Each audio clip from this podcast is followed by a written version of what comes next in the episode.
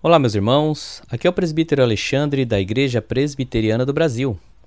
Este é o programa Palavras de Vida em podcast, que está sendo transmitido pelas plataformas Anchor, Spotify, Rádio Public e outras.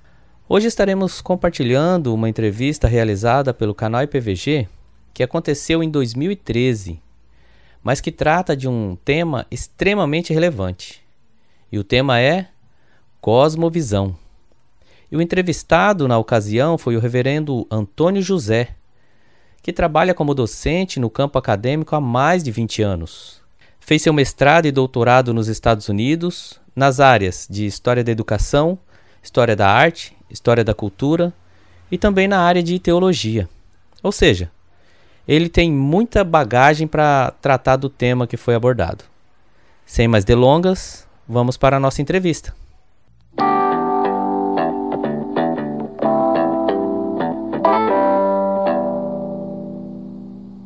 Muito bom dia, eu quero saudar todos com a doce paz do Senhor Jesus. Então, hoje, por ocasião da nossa comemoração, nós temos aqui a presença ilustre do Reverendo Antônio José, é, onde ele tem trazido algumas ministrações à vida de cada um de nós e não poderíamos perder a oportunidade de, no canal IPVG, trazer uma palavrinha. É, e o nosso assunto, já que a gente tem falado bastante disso, hoje, ainda que de maneira resumida, é cosmovisão. Tá bom? Fernando Antônio José, muito bom dia, seja bem-vindo ao canal IPVG. Bom dia, Tá bom? Um prazer, é, meu querido amigo. Ele é conhecido de muitos, tá? Ele tem dado aulas já há mais de 20 anos, fez seu mestrado e doutorado nos Estados Unidos. É, e tem é pastor hoje, atualmente, pastor colaborador da Igreja Presbiteriana Central do Rio de Janeiro. Ele é pastor colaborador do reverendo Guilhermino Cunha, tá bom? Só a título de introdução para mais ou menos você se situar quem é o pastor Antônio José. Então, cosmovisão, reverendo, né, as pessoas têm dúvida. O que é cosmovisão e se existem outras palavras para isso? Muito bem, reverendo Geraldo, a cosmovisão é uma maneira de enxergar a vida e o mundo ao seu redor. É uma maneira de, é, é, na verdade, é a leitura de mundo que alguém pode fazer, ou alguém, ou uma instituição, na verdade, é uma, é, é uma ideologia que tenta compreender o mundo e interpretá-lo. Seria a cosmovisão. É, Everano Antônio José, ah, quem são as pessoas que têm cosmovisão? A cosmovisão, de fato, está presente em todos os ramos do conhecimento humano, epistemologicamente em todas as áreas do conhecimento humano. Existe a cosmovisão religiosa, cosmovisão científica, cosmovisão pedagógica, filosófica, a cosmovisão do campo do direito. Em todas as linhas do, da vida humana e do conhecimento humano existe uma cosmovisão. Ou seja, é impossível não existir uma cosmovisão. Cada um tem uma cosmovisão própria. Nem sempre é a cosmovisão do outro, mas é a sua própria cosmovisão. E nem sempre é a cosmovisão certa. Daí porque precisamos entender que não é só o cristianismo que tem uma cosmovisão, que tem valores bem fixos, tido como axiomas, tido como valores absolutos. Mesmo a ciência tem suas cosmovisões absolutas. É, é interessante essa colocação que o senhor faz, é, dizendo que até a ciência, os cientistas têm uma cosmovisão própria. Mas eles falam que a ciência não tem dogma, quem tem dogma é a igreja. Como que é isso, Everardo? A ciência tem dogmas? Como é que funciona isso? Ah, naturalmente a ciência eh, tem dogmas. Por exemplo, o próprio ateísmo, que foi ensinado em primeiro lugar, o pai do ateísmo é o filósofo inglês Thomas Huxley, o ateísmo também é uma, é uma, é uma cosmovisão e um, e um dogma, é, uma, é um axioma. Ou seja, o, o ateísmo não aceita que, que nenhuma possibilidade de alguém ter uma outra cosmovisão além da sua, porque eles creem que o ateísmo é uma verdade, é um axioma absoluto. Ah, quem trata muito bem disso, quero sugerir a você, é o livro do pensador e escritor italiano Umberto Eco, aquele que escreveu O Nome da Rosa. Ele escreveu um livro recentemente com o título Em que creem os que não creem, em que ele diz que de fato que há descrença, que o ateísmo é mais dogmático, ou seja, o ateu é mais dogmático do que o teísta. Ou seja, de forma nenhuma ele, bar, ele barganha ou negocia o seu, a sua tese ateísta. E nem aceita que alguém pense diferente. É interessante pensar dessa forma, porque nós não queremos, como canal IPVG, a desprezar o que os ateus creem. O que nós estamos querendo mostrar é que eles creem em alguma coisa. porque todo mundo acredita em alguma coisa. Então, aquela ideia de que é, a ciência fala um pouco sobre aquele mito da neutralidade científica. É possível, então, como cientistas, em diversas abordagens, em qualquer IAS, filosofia, epistemologia, uma parte da filosofia, psicologia, sociologia, antropologia e as IAS da vida, é possível você é, se aproximar de determinado objeto a, a parte das suas crenças e a parte deste dogma inicial para você ler a sua realidade? É possível a ciência fazer isso? Na verdade, não é possível.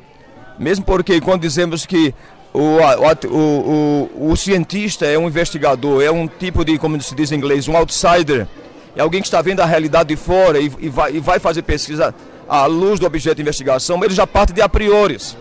A pessoa, a prioristicamente, já tem uma realidade acerca das coisas. Então, o ateísmo vai fazer qualquer leitura de mundo a partir da sua cosmovisão ateísta. O behaviorista, imaginemos na área da psicologia, quem é seguidor de B.F. Skinner, vai fazer a leitura de sociedade a partir do pensamento skinniano, de que o homem é produto do meio. Ele é, é, é um ser contingencializado pelo meio em que está inserido. Então, ou seja, vai ler a partir dessa, dessa perspectiva.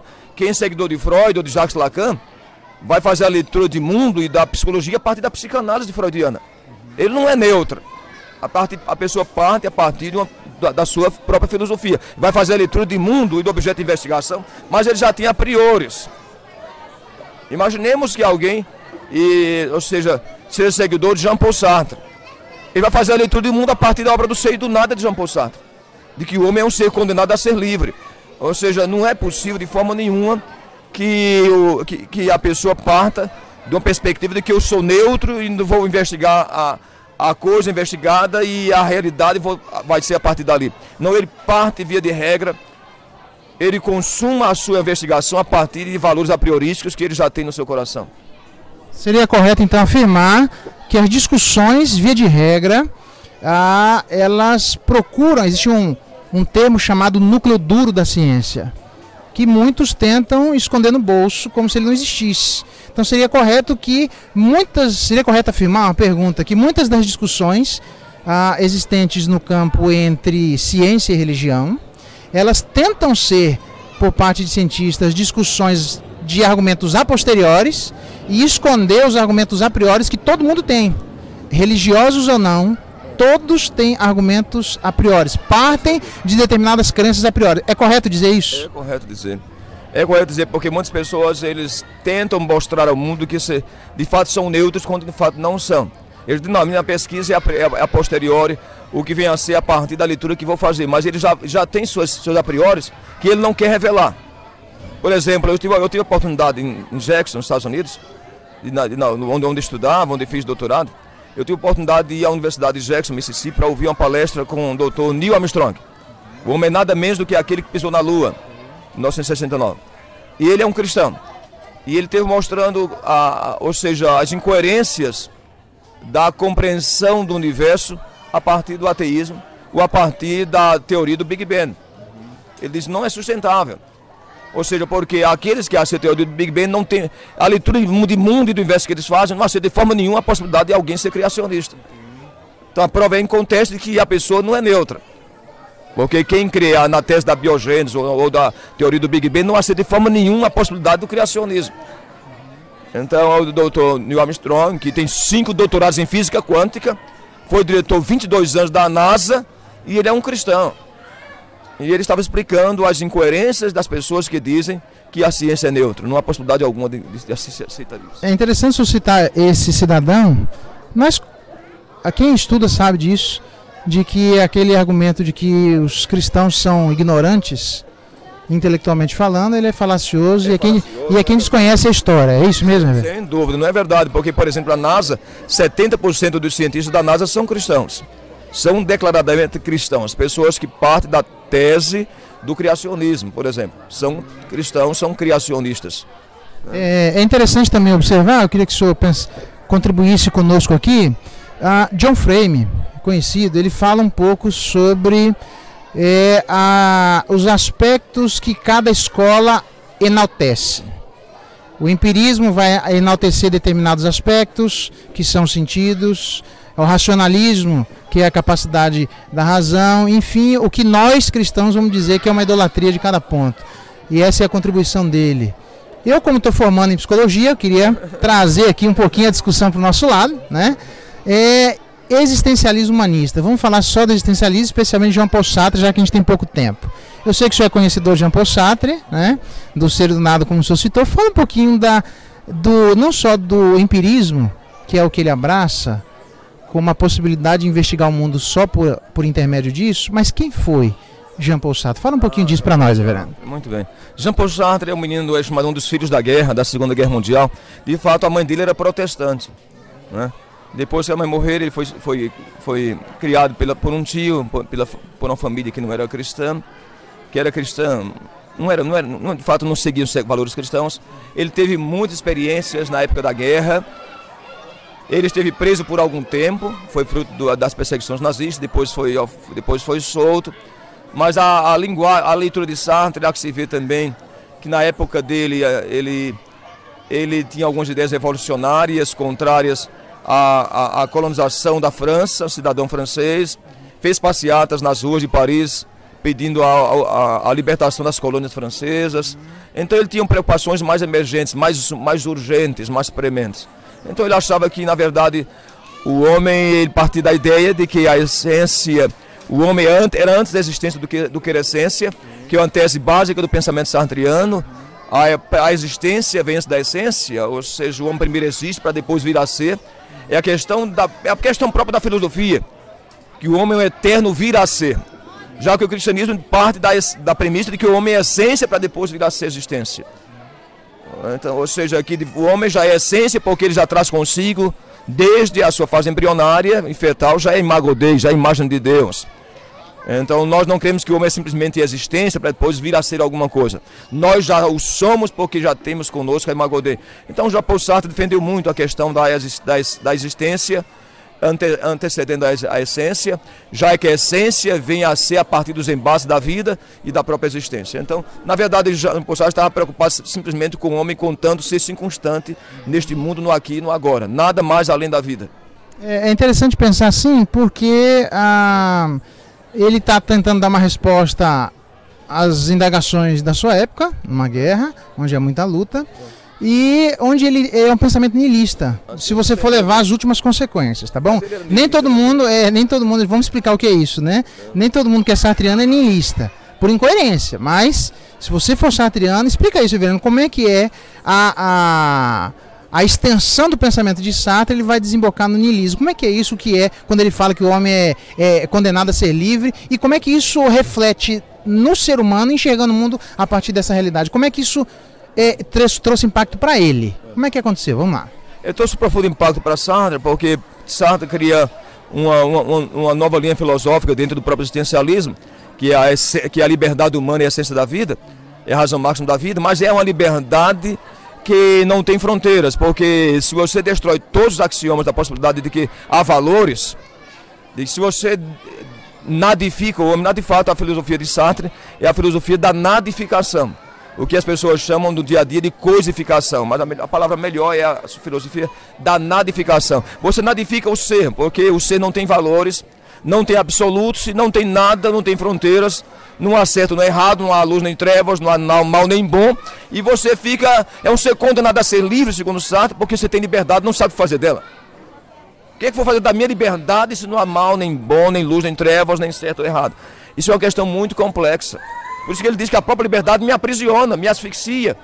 Porque não tem fronteiras, não tem barreiras, não tem valores, não tem de fato nada que possa ser um, um elemento formador ou diretor ou, ou norteador da vida. Isso é, eu acho que isso é uma profunda crise para o sartrianismo.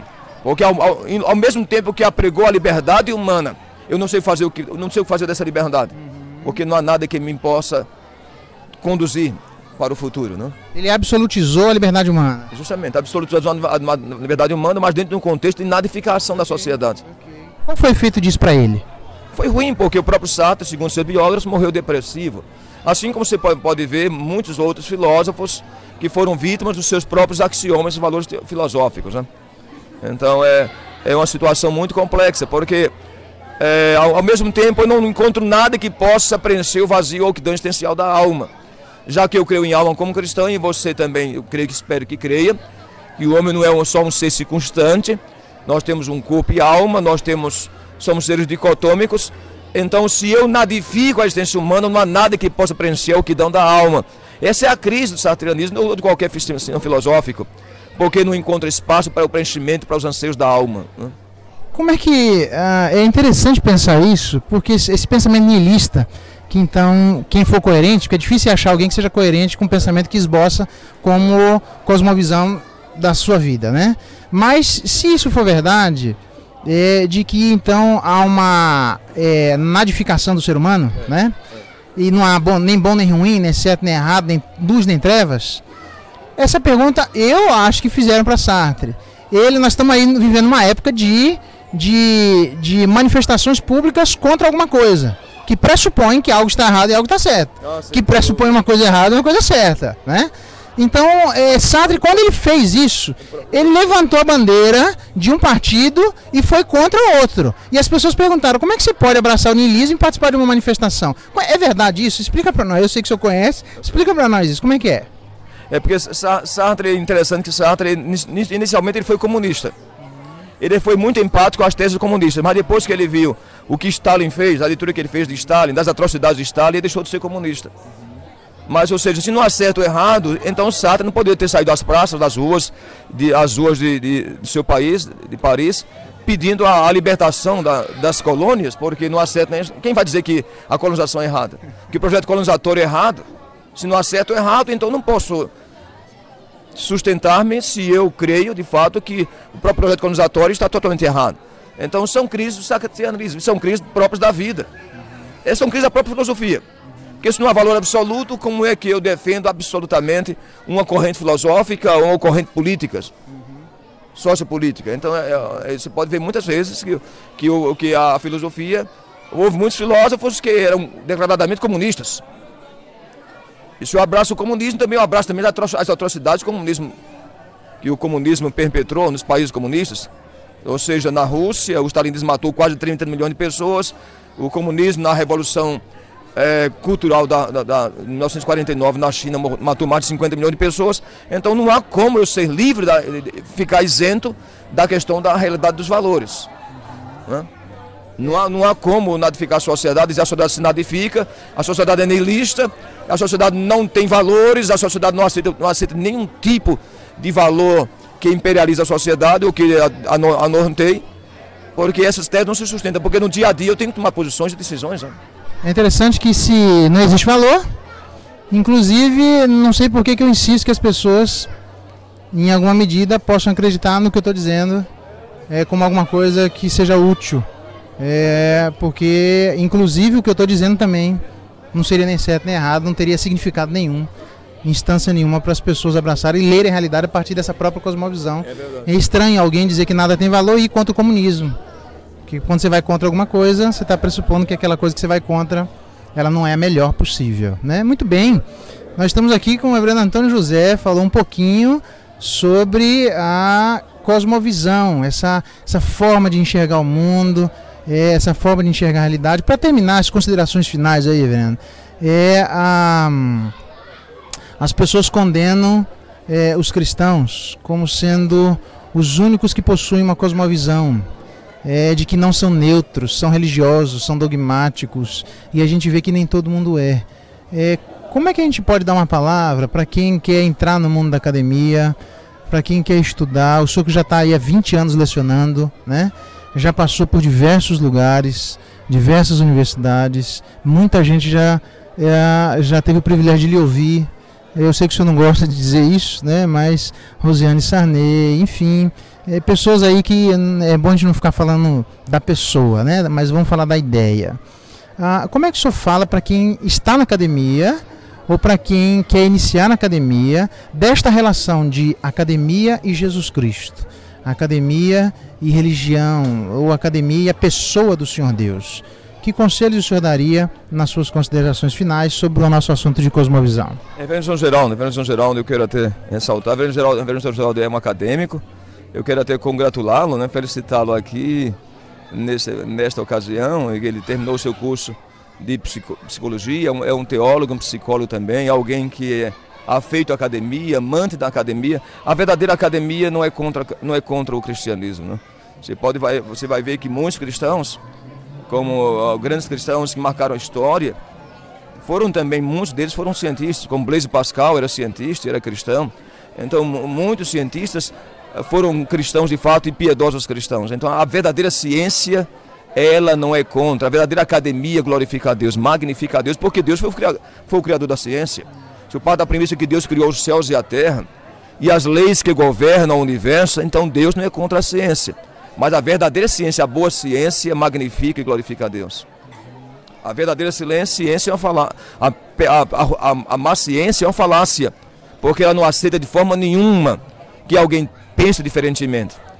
É, ou seja, a verdadeira a, a falsa ciência ela nega, mas ela é mais dogmática do que tudo, porque não aceita que alguém possa contestá-la. Não aceita a lei da não contestação. Então fica aí é, para você curtir um pouquinho sobre Cosmovisão aqui no canal IPVG. Ah, e é onde nós sabemos que as escrituras nos ensinam que em Cristo se encontram é, escondidos todos os tesouros da sabedoria e do conhecimento. Então, para esse trabalhar de descortinar a ciência, você é muito bem-vindo. O grande problema é que as pessoas leem pouco. E a pouca leitura é, é, traz uma má ciência, né? Então, uma boa leitura, uma leitura interessante, vasta, vai ajudar a gente a ter uma percepção diferente das coisas. É, muito obrigado, reverendo. O reverendo Marcos. O reverendo Marcos nos convidou para estar aqui nesse final de semana aqui em, em Vazia Grande, em Mato Grosso. O reverendo João Geraldo são amigos pessoais, o Alexandre, grande amigo pessoal aqui em Vazia Grande, estão propiciando essa ocasião de estar conversando com vocês. Deus abençoe muito vocês. É o meu anelo é o que eu auguro de todo o coração. Que Deus muito o abençoe, Deus muito o abençoe. Um grande abraço, até nosso próximo encontro. Tchau.